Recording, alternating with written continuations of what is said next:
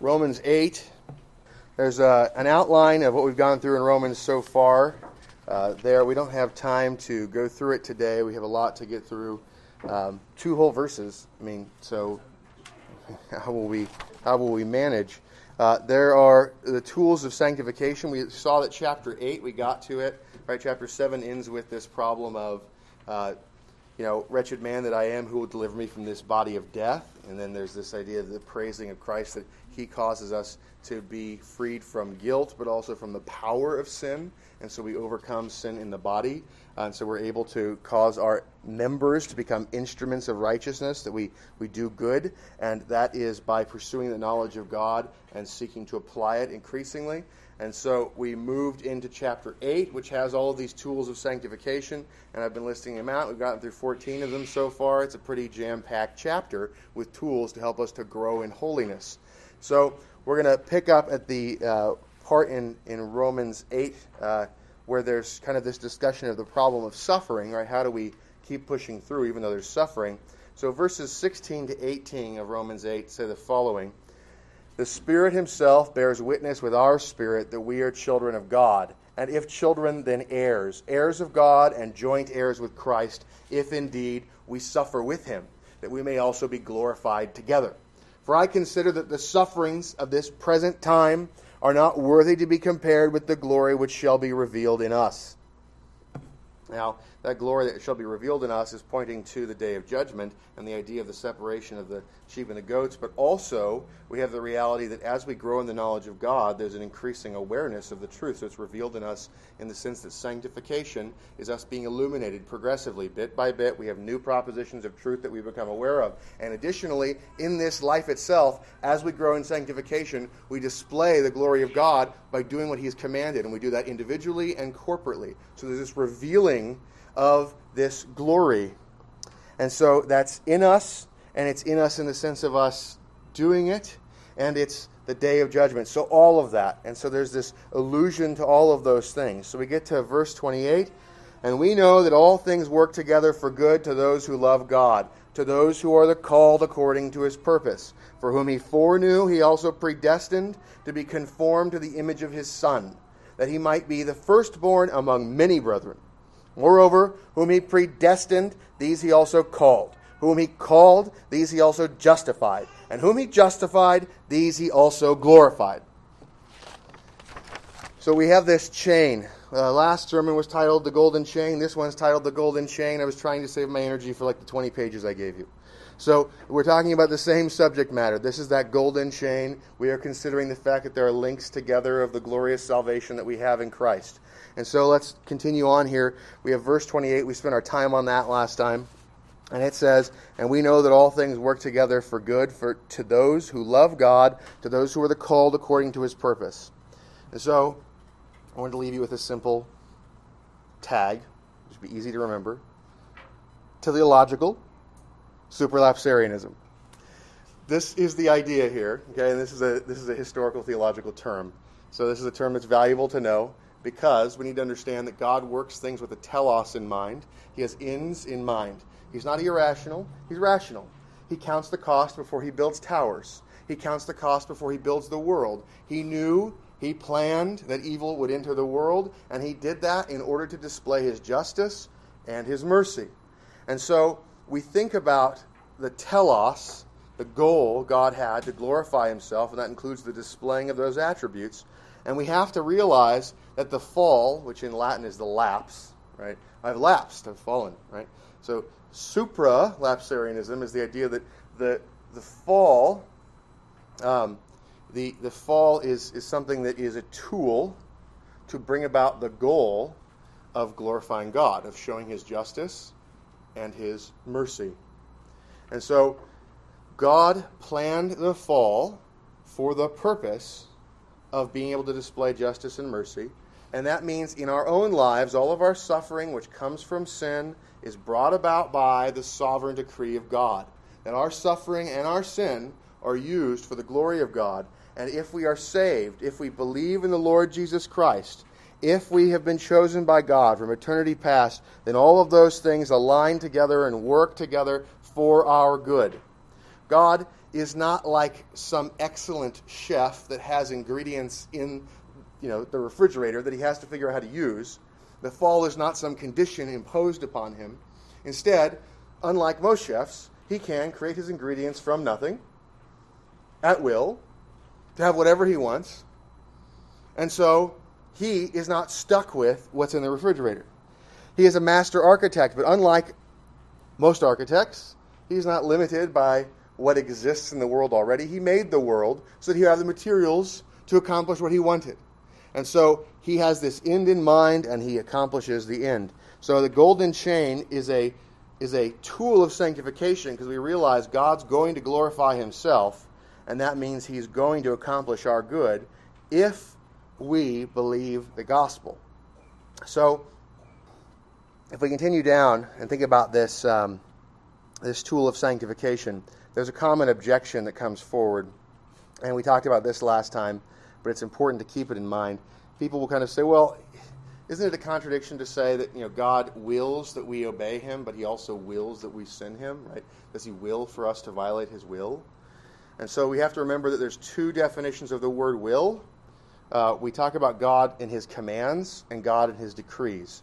Remember, the command of God is the preceptive, the preceptive will of God. It's a precept that's given to us. That's what we talk about as the will, the preceptive will. And so that, we're on page five. You can see one, the command of God, the preceptive will. That's the will of command. So uh, the Lord's Prayer has that, for example. You, you know, your will be done on earth as it is in heaven. The prayer there is that the law of God would be done on earth as it is in heaven. The second meaning, the decree of God, the decretive will, that's the will of good pleasure. Right? God does what he wants.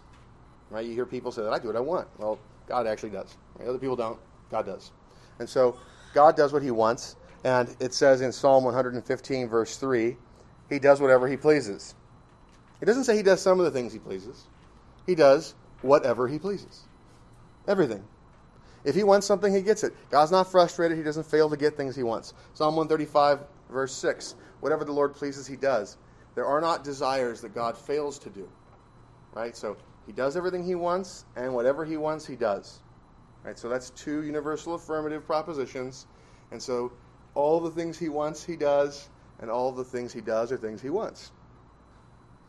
If that's the case, God causes evil, and that makes God evil. We talked about the causes last time of evil. So uh, remember, if God causes evil, then God is evil. The answer is no. God does not. Uh, God is not evil. God does cause evil, but he, he's not evil. And we have to realize that cause is an ambiguous term, right? There's formal cause, effectual cause, the instrumental cause, the meritorious cause, the ultimate cause. So what are we talking about? Okay? God gives a law, that's the formal cause. It, it makes it so that sin is possible. Without the knowledge of the law, there is no sin. Okay? Okay, so it's a cause in that sense. It's not it's not sufficient. It's not a sufficient cause, right? The law does not necessarily bring about sin, right? Because you could imagine God just making righteous people. Everybody keeps the law, everything's great, right? So the effectual cause is God's decree or God Himself. He chooses what happens, He does what He pleases. So then we think about okay, so what's the instrumental cause? It's, it's choice. It's rational creatures choosing things. You might think, wait, wait, wait, wait, choice? How do we have choice if God controls everything? Okay, we'll get to that. I'm just going to put that to the side. I promise we'll get to it. There'll be more discussion. So if God causes everything, uh, there is choice still. It doesn't mean that there's a choice apart from His decree. And then we talk about the meritorious cause of sin. So who's responsible? Who's chargeable? Who's accountable? The creature has guilt, not God. And so that's what's being talked about a lot of the times is if God causes sin, if he causes evil in the world, then you kind of say, well, doesn't that mean he's the meritorious cause? The question is really, if God's the effectual cause, if he's the powerful causer, doesn't that mean he's the meritorious cause, the guilty party? Okay? And so that is not the case. That is conflating ideas when we make them the same. So God is the ultimate cause of sin. He's, he's the glory. Right, his glory is the goal. And so he, his, his glory is the end towards which these things happen. And events outside of us, temptations, tests, those are not the cause. Um, so those are the things we talked about. So, so let's continue. There's another answer to this. By definition, God is the effectual cause of evil. God is not the chargeable cause of evil. That's definitionally the case. We talked about how God is the definition of good. If we don't have God as a definition for good, we don't know what good is. Okay, there's not a standard of good above God, and so that cannot be used to judge God, right? Because God is the definition of good. What he does is good. He's above the law. The law is made to judge creatures, not God. God has no one to call them to give an account. Creatures have God to call them to give an account. Page 6. So, creatures have this chain of responsibility here. There's an awareness of God, there's a standard of God's law above them. Adam represents the whole race of man. There's unbelief of truth as the root sin in man. There's awareness of breaking a standard, right? We in our consciences we do things that contradict themselves. And then the preached word comes into the world and magnifies our guilt. It increases our awareness.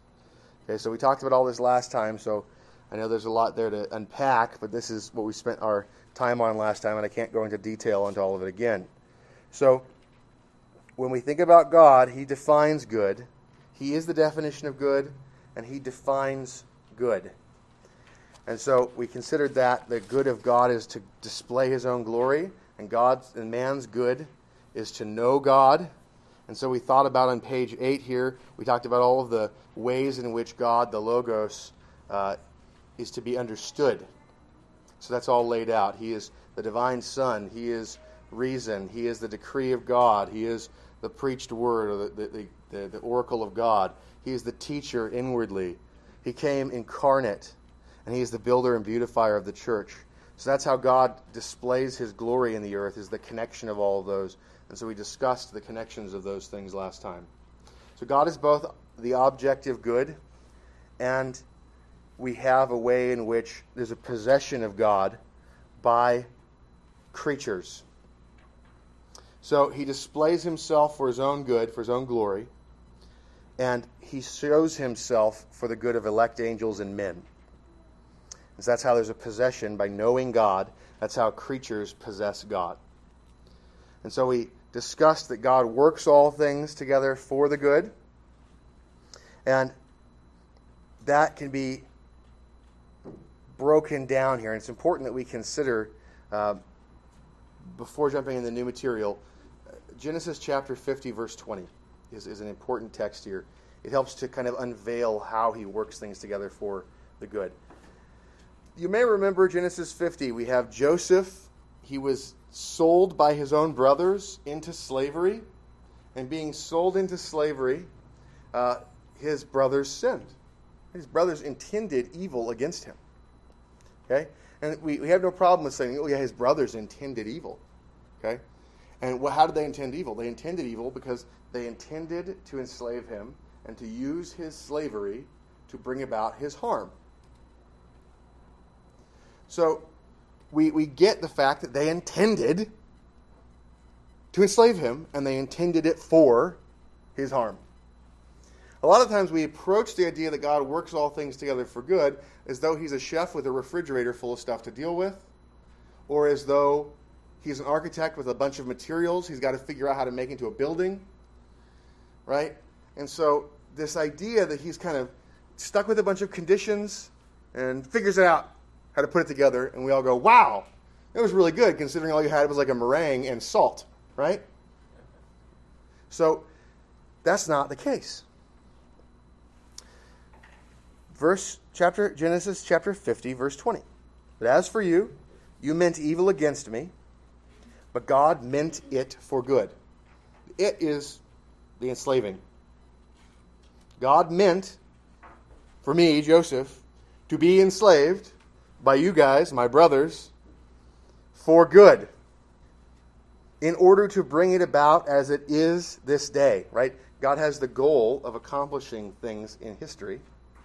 And it's not just the very end, it's actually the steps along the way as well. God intends to bring about particular story steps. He has plot points he's hitting, and those plot points are called every single moment ever. They're all a part of the plot. God is not a writer of stories with fluff. He's not Charles Dickens. He does not get paid by the word. God is hyper efficient.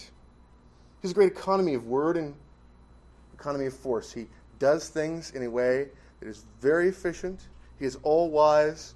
He's not a bad engineer. There aren't extra parts, there aren't extraneous pieces. Why did you add that to the car? It's just going to be something else to break, right? That's not God.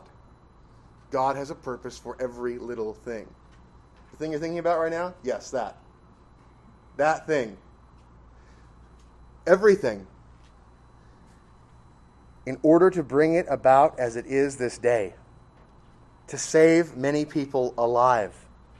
Right? So he saved Joseph from continuing to be in his happy home and sent him into slavery for the purpose of glorifying himself and saving people so that the church would be preserved, so that the church could be enslaved in Egypt, so that he could then save them out of Egypt, so he could send them to conquer the promised land. And you keep going. Right, so you intended your sin of selling me into slavery for evil. God intended your sin of selling me into slavery for good. The difference is not did God intend the sin and did the brothers intend the sin. The difference is what did they intend it for? God works all things together for his glory. God works all things together so that his glory will be shown and known. Creation is a theater, history is a show, and both are designed to display God's glory to those who know God's glory. Until your eyes are opened, you don't see it. God controls and intends all things, including suffering, including sin, for the good of those who were made to be knowers of God. God plans, intends, and controls all things, including suffering, including sin, for the goal of deepening the objective display of His glory and deepening the subjective knowledge of those who were made to be knowers of God. So, verse 29. that was last time. That was very efficient, I thought. All right. Verse 29 For whom he foreknew, he also predestined to be conformed to the image of his Son, that he might be the firstborn among many brethren. For, foreknew. This is the verse where a lot of the action happens. A lot of the action happens here. People who don't like the sovereignty of God set up camp, they fortify the corner, and they try to go after this, as though the word predestined weren't immediately after. That's fine. We can give them ground and sun and wind, and we can win. This word is plenty plain, so let's fight here. To foreknow, proegno is the Greek. Pro means before. The egno has to do with to know. Uh, it's related to the word gnosis. Okay? So God foreknows. It's to know before. Everybody knows what that means? Nobody really has a problem with this. There are, however, elaborate efforts to twist this word into meaning essentially nothing. Let's consider those elaborate efforts and marvel at the craftsmanship of men. So let's consider the, the true view and then we will compare it because the best way to deal with counterfeits is to put them side by side with real dollars. Active foreknowledge. This is the true view. This is the view that the Bible teaches. God is not a passive observer of things, he doesn't look and discover. He knows unchangingly, right? He is the all knowing God. That means he didn't learn, right? He is the eternal God. He's outside of time. Time is change. God is not changeable. Malachi 3 6 through most of verse 7, I'll quote it to you. For I am the Lord, I do not change. It's pretty clear. I am the Lord, I do not change. This is not a poem. This is literal language. I am the Lord, I do not change. Now look at the conclusion that follows. Therefore, you are not consumed. Okay? Think about the point of the text we're reading in Romans, right? The idea that God's affections towards us don't change. Right? Everyone whom he foreknew, he predestined. Everyone he predestined, he called. Everyone he called, he justified. Everyone he justified, he glorified. So if you're one of the ones that God has love toward, you know you're always going to be an object of the love of God. You will be ultimately saved. You're not going to lose it. Okay? That's the same point of Malachi 3, verses 6 to 7b. For I am the Lord, I do not change, therefore you're not consumed, right? What, what, what, what's this about? Why not consumed? Like, wait a second. What happened here is God just really volatile, right? It's like anger management. He's trying to get a hold of it, doesn't want to break forth. No, it's, O sons of Jacob, yet from the days of your fathers you have gone away from my ordinances and have not kept them. Sin. Return to me, and I will return to you, says the Lord of hosts. So he's calling upon Israel as a group national Israel, the visible church, and he's saying, Repent, and I will bring blessing on the visible body. I don't change, so my attitude of love towards you doesn't change, towards those of you who are saved, and so I'm not going to consume you. Remember in the story with, with Moses, you know, the, the people of Israel are, are sinning, and God says, I'm going to just destroy them, and I'll start over with you, Moses. It's going to be great. Moses says, Don't do that. You promised you wouldn't do that. And God goes, Oh, okay. Right? And he relents. Is that because God forgot? No, it's because God is showing that, and he's set Moses up to be a type to point to Christ, right? That he intercedes for us. So this is a show. In shows, you reveal things through plot points. God displays things in plot points. That's what happens in the story. God doesn't forget. God's attitudes do not change. When he uses the literal language, he explains. The stories are memorable narratives to help us to attach the doctrine to. You have to interpret stories. The explicit and implicit from the propositional, dogmatic parts of the Bible make it really easy to understand the stories. When you take the stories and try to figure out how to make Paul fit in to the interpretation you started with, that's a lot harder. So you go, God changes. How do I make Malachi 3 6 fit with that? You don't. A and non A don't fit together. You don't say God changes and God doesn't change and then hope it works out. That just makes the truth a lie and it makes the system nonsense. So, God's active foreknowledge, right? God knows, not because he's looking, but God knows because he chose. God knows because he chose. He knew the end from the beginning. He knew the plot points before the beginning. He knew how to get to the end. He chose the beginning, he chose the middle, he chose the end. All of it fits together. History is a system to show the system of truth that is in the mind of God. God knows because he plans. God knows the end from the beginning because he chose the end and the beginning. He chooses the beginning in order to accomplish the end. God is eternal. He's not in time. His foreknowledge is not a succession of thoughts. He doesn't think one thing after the other. He's not just a really fast thinker. He has all truth in his mind without change. His knowledge is eternal. I do not change, therefore you are not consumed. That's the basis of our assurance. He doesn't change.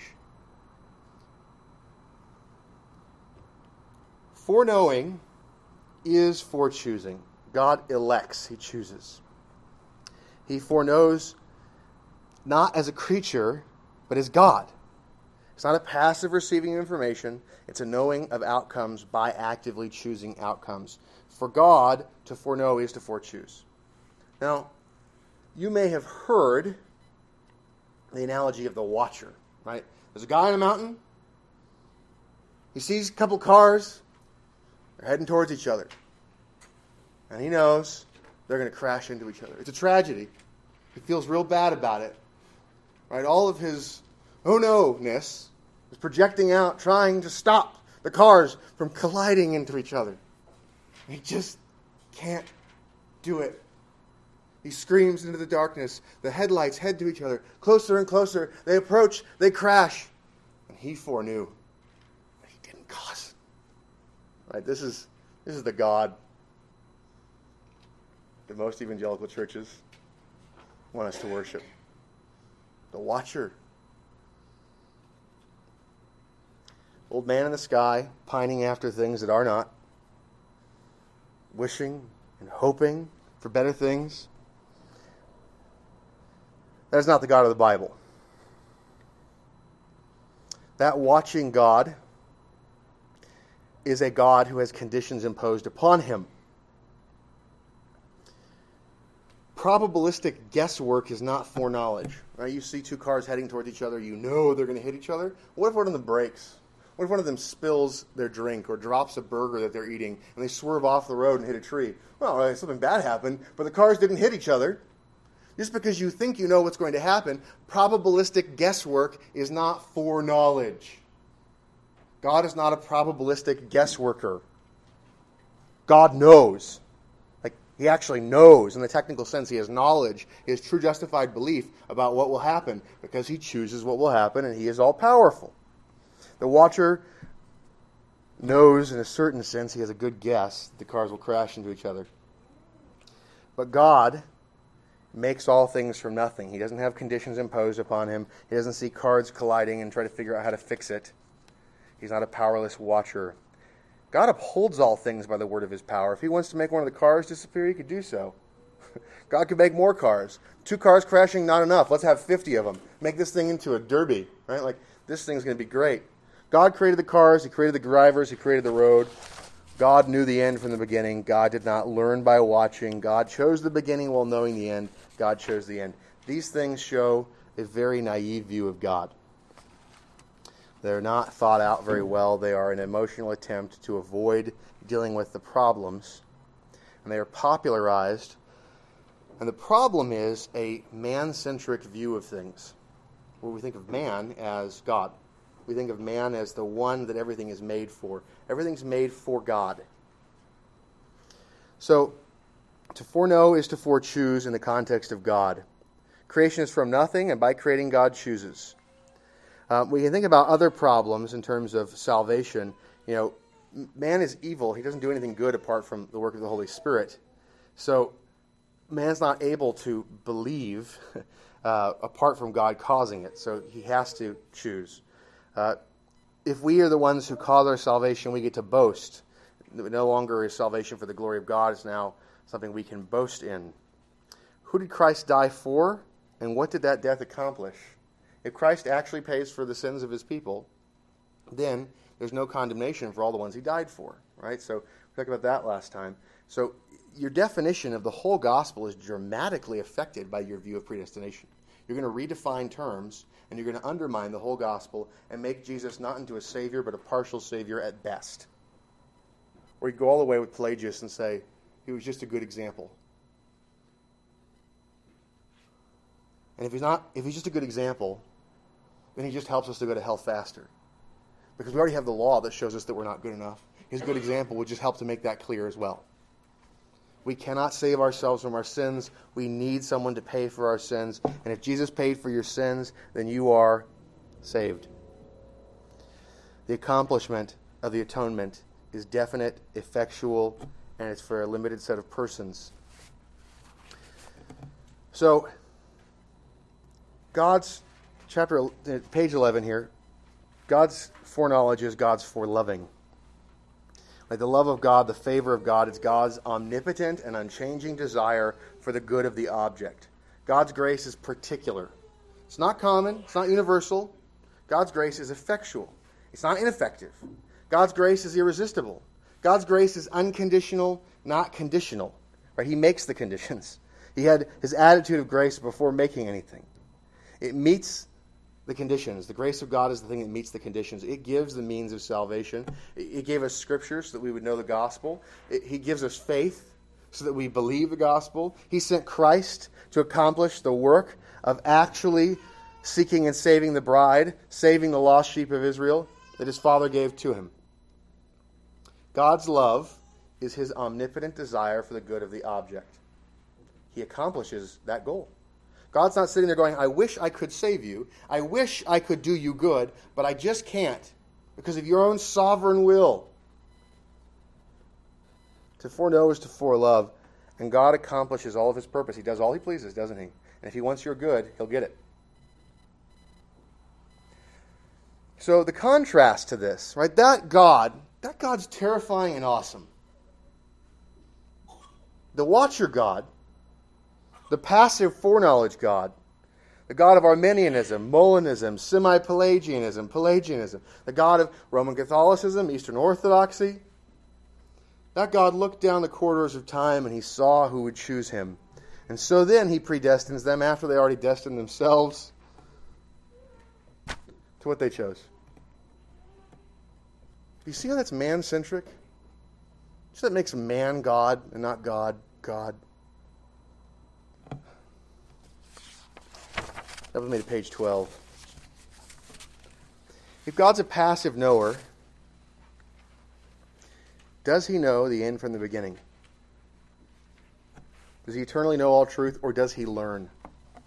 The problem doesn't go away just by claiming that God looks down the corridors of time. Okay, let's, pre- let's just pretend that's logically possible for a second. Here's this corridor of time that has some sort of existence somehow apart from God choosing it. And so then God has options in this scenario, I imagine. It's not just one quarter of time that he's like, well, I could choose to make down this quarter of time or not, right? I've never heard anybody do that. They, they have like options. They normally have some reason why he chose which one or the other. This is the one that the most people would be saved in or something like that. And so you look down that, and in that scenario, he's saying, I'm going to cause all this stuff to happen, which doesn't eliminate the problem of God causing evil. That's the whole thing that people are trying to escape with free will, right? If God causes evil, then he's evil. It doesn't solve the problem. You have to go the whole way and say God's not really God. He's not omniscient. He doesn't know. He doesn't know the end from the beginning. He's just a smart responder. Figures things out real quick. It's like multi track processing. Maybe it's like quantum processing, right? Like a cube processor and going really fast. That view of God, a changeable God, is now in time. He's no longer eternal. And so he's just been sitting around forever, waiting to make. How did we go through that infinite amount of time? Is it logically possible to complete an infinite amount of time?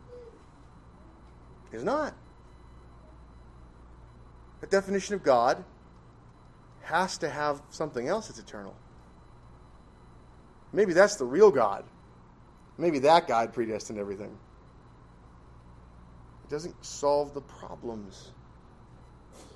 It's like thinking through a problem just far enough to not have to worry about it for a bit. I know lots of people who do that. I've done that, right? Maybe if I play video games right now, I won't have to deal with the stress of the problem that I've got in front of me.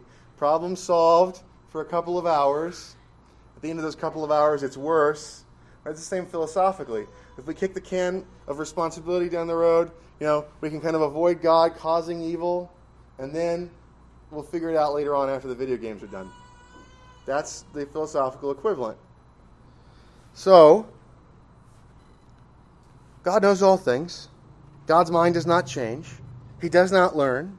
He knows all truth eternally, including the final thing to be accomplished in your life, in each creature's life. There's always this objection to, like, but God creates people for judgment, to be punished. Okay, let's just let's let's take it. Let's make it as most personable. Let's make it the most personal possible. Let's pretend for a minute. I, you could say you. Let's say I was created for the purpose of being judged. Do I have an excuse?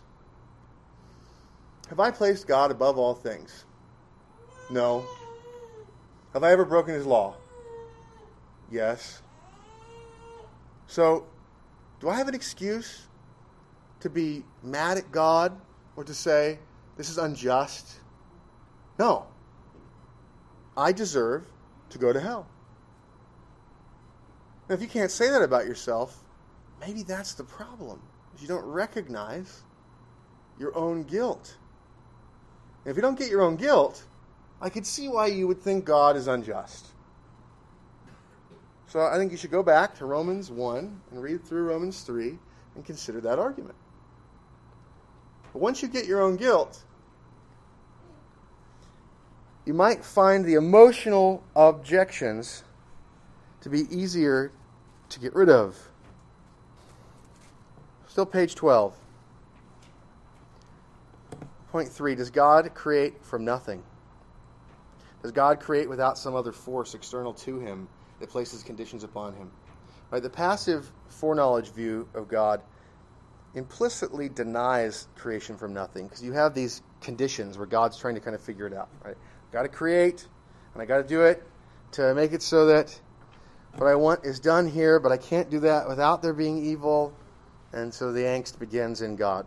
Right? He's roughly like a teenage emo loving God. God does not look down the corridors of time as though those corridors have an existence independent of his own decree. God creates from nothing and governs what he creates. There is nothing in eternity to explore other than his own purpose and good pleasure. That's what he's exploring. He's exploring his own mind. and he's not even exploring it because he knows it all. God created from nothing. So there's this other objection. We say, oh, God loves everyone. Uh, his love does not actually bring about the good of those whom he loves. He just loves everybody. It's sort of a, a puppy dog love. Dog chases a car. He doesn't know what to do when he catches it. Well, the, this God has a little bit better view than that. He knows what to do if he catches the person. But he still just kind of powerlessly wants people to get saved. He supposedly values something more than the good of the people he loves. And that normally is free will. So here's the reasons why free will seem to be necessary. Here are the objections. If God controls everything, we are robots. What's a robot? A robot is a material object with no soul that runs mechanistic processes, and what it does is it shuttles electrons down a processor. Those processors use on and off sequences to have complex changes in this kind of set of circuits that cause the movement of a matter, a piece of matter. This objection might make sense if we had no souls. This might make sense if we didn't choose things. But I am not asserting, the Bible does not assert, Calvinism does not assert naturalistic materialism. It does not assert that matter is all that matters. It does not assert that physical processes are what control everything. What controls everything is the decree of God. So, the same sort of objection comes up with puppets. Does Calvinism make us puppets? What's a puppet? A puppet is an inanimate object controlled by strings. It has no will. I'm not asserting that the decrees of God cause us to flail around apart from our choices right? I'm not up here with my lips flapping and going, What am I saying? I don't want to be saying this, right? That's not what's happening right now. I want to say this. God made me want to say this. He caused me to consider things and to have desires and to act on those desires. So I'm still a rational being. I'm still a chooser of things. The mind chooses. This comes from a confusion that the will equals the free will. The will is the mind choosing. That's the definition of the will. The will is the mind choosing. According to Arminian thought, or Pelagian, or semi Pelagian, or libertarian free will, whatever, Molinism, whatever label the preferenced person has, it kind of reminds me of the desire for different like gendered pronouns or whatever. Just, okay, fine, whichever you want to call it, that's fine this label, according to this view of free will, the will is not determined one way or another by anything other than itself. Think about that for a second. The claim that human will is not determined by anything other than itself. Not determined by anything other than itself. You could say, well, it's, it's constrained by its own nature, it's constrained by things around it, by the time and place that it's in. Did God choose those things? Is it, is it governed by its own past thoughts? So, according to this view of the will, I would posit to you that only God has a free will in this sense. He has nothing outside of himself to constrain his choices. According to the Augustinian thought or Calvinism, According to that thought, the free will is the will that is able to do good. God, all the righteous angels, all regenerate men have a free will in the Augustinian view. So these are our contrasting views of will. And oftentimes, people who try to make it so that God does not control everything, they try to find a way to define will and free will in the same way. And that often will just open their eyes by itself when they see, oh, wait a second, the will is not the same thing as the free will in that Arminian definition. So, Augustinian free will versus Arminian free will. Arminian free will is freedom from determination by God. Augustinian free will is the ability to do good. Man cannot do any good. He has no free will until he's regenerated by the Holy Spirit. The Arminian view that man is free from the determination of God, that never happens anywhere at any time. So,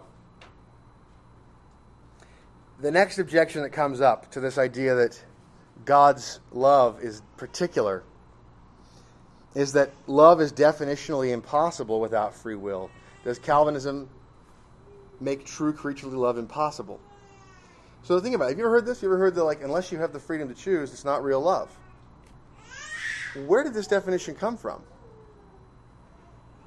It's not in the Bible. Love is valuing the object. Love is seeking the good of the object. That's this definition of love is not in the Bible. You might find it in C.S. Lewis. You're not going to find it in the Bible.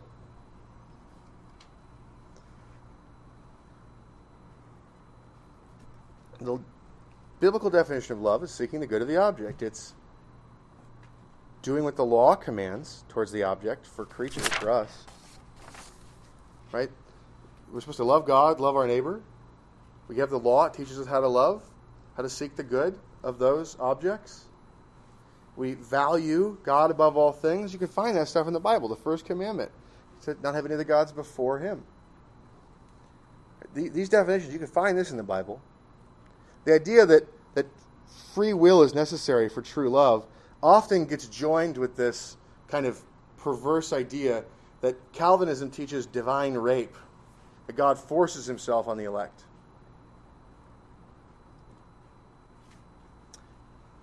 These, these objections are horrific slander of the true God.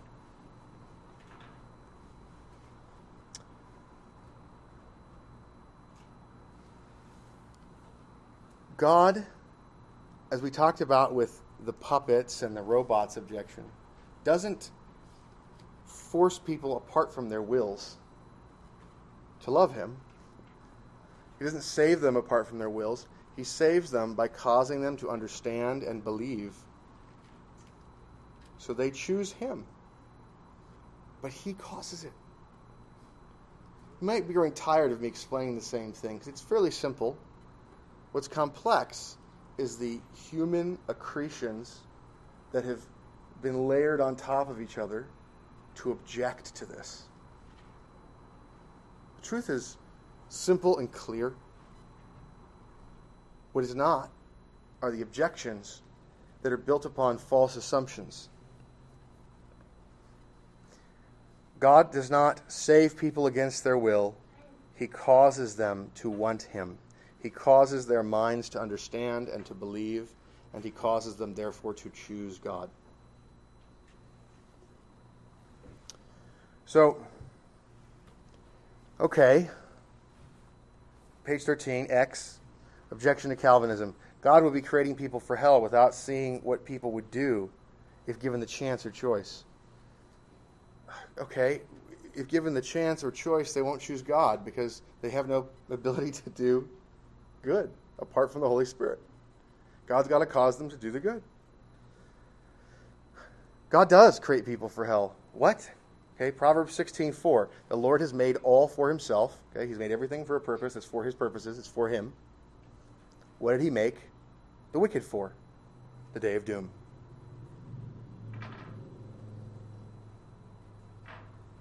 It's plain. Objection to Calvinism. If Calvinism is true, then God would be choosing to cause evil if he predestined all things without seeing what people would do. It's true, God does cause evil. We talked about the types of causes. We've disambiguated. He's the effectual cause. He's not the meritorious cause. He's not evil. There's a guy who's, uh, look at uh, Roman numeral 11, okay, on page 13. There's a guy named Leighton Flowers who's going around. He's kind of the new Goliath against Calvinism. People are like, oh, look at this guy. He's so smart. He's got like the best objections to Calvinism. Totally unanswerable. They're infantile.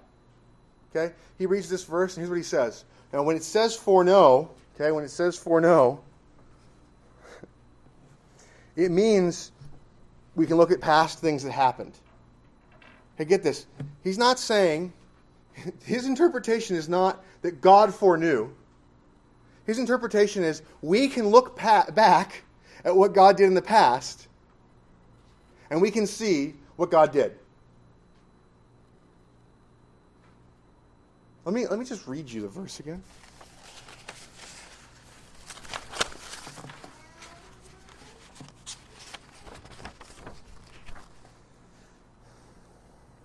For whom he foreknew, he also predestined to be conformed to the image of his Son, that he might be the firstborn among many brethren. Moreover, whom he predestined, these he also called. Whom he called, these he also justified. And whom he justified, these he also glorified. It's obviously God the actor. Okay, so uh, maybe it's God looking at what he did in the past, and that reassures us. Can you read God's mind? Like, it doesn't make any sense when you make this into looking back at the past. The whole point is to know that all of our sufferings have purpose.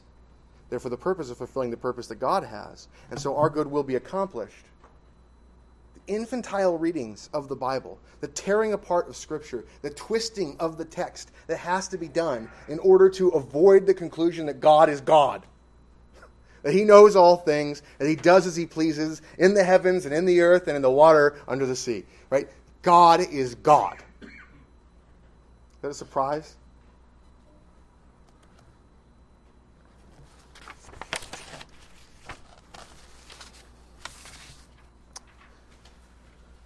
Verse 29, so we're at page 14. From whom he foreknew, he also predestined to be conformed to the image of his Son, that he might be the firstborn among many brethren.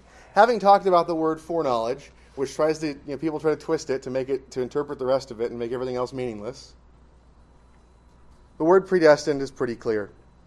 Pro, before, and horizo, you can see it comes from the word horizon. The word horizon comes from it, right? What's a horizon? It's the end.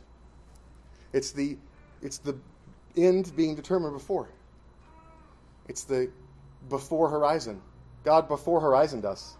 He chose the end, the limits for us.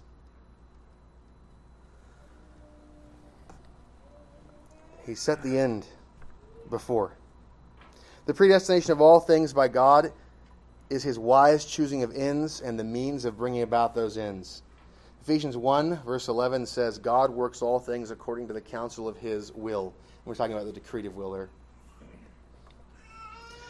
God does not start construction on a tower without first counting the cost. I'm going to leave that there. The word predestined is pretty clear. It means predestined. Conformed. He predestines to cause many to be conformed to the image of his Son, that he might be the firstborn among many brethren. This conforming, the word conformed occurs pretty near hereafter in Romans chapter 12 in the English translation. They're not the same word in the Greek. So this is not a predestination point. This is a, just an encouragement point. Okay? In one place, we know God predestines us to be um, to have our forms change. Right? The, the Greek word here is um, symorphos. Okay, morph, morph, form. Okay, this idea of, of the changing of forms. And later on, there's this thing that says in Romans 12, 2, do not be conformed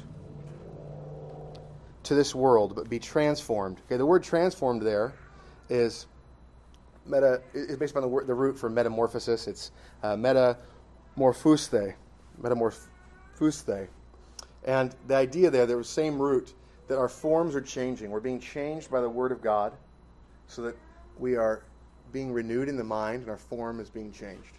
The other one, this, this other translation of conformed in Romans 12 2, don't be conformed to this world. is saying don't take on sort of the the schema, the plan of the world. Okay, and so this idea of, of changing to take on the plan of the world as opposed to having the form or design that God has given you as a human being. And so we are having our form changed by the power of the Word and the Spirit to be what we were designed to be, growing from strength to strength, from faith to faith. And those who are following after the world are having themselves kind of meshed into this mold that's not natural. They're not growing into it, they're kind of being mushed into it, pressed into it, which is not particularly healthy for living creatures. You, know, you, you, put a caterpillar in a mold and try to push it in real hard, you get a dead caterpillar. You, you have a caterpillar that metamorphosizes, right? And it turns into a butterfly. That's the linguistic idea here. We are, we are being transformed by the power of God. And that's what we're predestined to do. And in the context, this is particularly important because the point is look, I'm doing evil and I'm suffering. And look, the suffering you're going through, God's using it for your good, and you will overcome your own evil because you're being transformed by the predestining power of God. That's the encouragement here. You're going to do it, it's going to happen. You will overcome the flesh. So we're predestined to be sanctified definitely through effectual calling, progressively by growing, and completely in glorification. So I have here from the Shorter Catechism what is sanctification? Sanctification is the work of God's free grace, whereby we are renewed in the whole man after the image of God and are enabled more and more to die unto sin and live unto righteousness. Okay, verse 29 For whom he foreknew, he also predestined to be conformed to the image of his Son, that he might be the firstborn among many brethren. Notice the goal, so that he might be the firstborn among many brethren. There was a horrible popular Christian worship song in the late 1990s and early 2000s that says that Jesus thought of me above all and that he would have come to just save me. It's not true. He came to save many brethren. He has specific people in mind, and he's going to save all of them. Verse 30 Moreover, whom he predestined, these he also called. Whom he called, these he also justified. And whom he justified, these he also glorified. Called, we're talking about effectual calling. The calling here is not a general call of the outward form, it's not just the preaching of the word, it's the inward and effectual call of the Holy Spirit. The argument is not that some of those whom God has predestined are called, and that some of those who are called are justified. It's all. This is a, a golden chain, it's an effectual chain. So, what's effectual calling? Effectual calling, shorter catechism, on page 15. Effectual calling is the work of God's Spirit, whereby, convincing us of our sin and misery, enlightening our minds in the knowledge of Christ, and renewing our wills, He does persuade and enable us to embrace Jesus Christ, freely offered to us in the gospel. That's the power of the Spirit. So, what does it mean to be justified? This is a glorious question from the Shorter Catechism. If you don't have it memorized, you should memorize it. You will find much enjoyment in it. What is justification? Justification is an act of God's free grace. Notice that word act, how punctiliar it is. Just a particular moment in time, not a process. Justification is an act of God's free grace, wherein He pardons all our sins and accepts us as righteous in His sight only for the righteousness of Christ imputed to us and received by faith alone.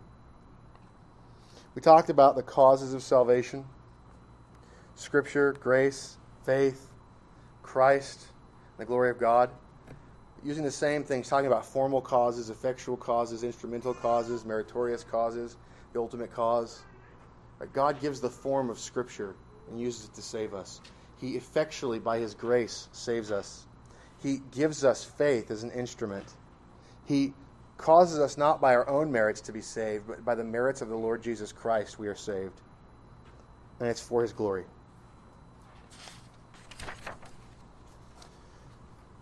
So, glorified. Being glorified is the removal of all unbelief, all sin, all corruption of nature. You are guaranteed this end. If you believe the gospel today, you are guaranteed glorification. What is glorification? Well, question 37 of the Shorter Catechism says, What benefits do believers receive from Christ at death? The souls of believers are at their death made perfect in holiness and do immediately pass into glory, and their bodies, being still united to Christ, do rest in their graves till the resurrection. Now, that is glorious. But it doesn't stop there. Question 38 What benefits do believers receive from Christ at the resurrection? At the resurrection, believers being raised up in glory shall be openly acknowledged and acquitted in the day of judgment and made perfectly blessed in the full enjoyment of God to all eternity. Brethren, this is the golden chain. God works all things for the good of those who are called. All who are foreknown are predestined. All who are predestined are called. All who are called are justified. All who are justified are glorified. There's a benefit to you this about this right now. You'll notice I skipped over question 36. Here it is right here. What are the benefits which in this life do accompany or flow from justification, adoption, and sanctification? The benefits which in this life do accompany or flow from justification, adoption, and sanctification are assurance of God's love, peace of conscience, joy in the Holy Ghost, increase of grace, and perseverance therein to the end. There's much cause to rejoice. Comments, questions, objections from the voting members? Mr. Nye?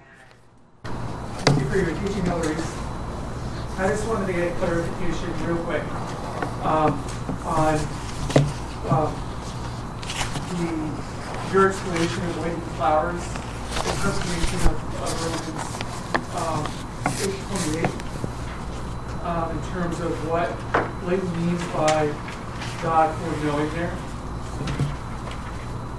Um, this is, I, I think, bottom of page 13 and then top of page 14. Yeah. Um, so it's Leighton saying, I, I'm just going to read the quote. Uh, because we have seen how God worked all things to the good of those whom he knew before we know that he will do the same for those who love and are called by him now. So it's, it, it's Leighton saying that that God God did good to those people who lived before. And so because of that experience, we, we, we can see that So we have confidence that He's going to do good to those who love Him and that are. Um, I'm not sure. He's not a Calvinist, so I'm not sure what he means by are called, but like now, like to us now. Yeah, so he's saying we can look back on what the people who God knew before, and we can understand that if He knows us now, then we might persevere, and if we do, then. So because he treated his the Christians back in the past with love, he's going to treat Christians today with love. Yeah. Yeah. So that is the question becomes: Are you denying Leighton Flowers? Are you denying that God foreknows everything? Because it seems like you're trying to avoid the problem of foreknowledge, right? So if God foreknows everything, are there any other texts that say that? if there are other texts that say that God foreknows everything, how about we deal with that problem then? That's fine. It's great. You know, are there any other do you do you just deny that God knows things before they happen? Or are you just saying this particular verse doesn't say that? Right? It's always a curious thing when people take very clear verses and try to make them not teach some clear thing about God. Are you denying that? And he, I think, does not claim at this point to deny the foreknowledge of God.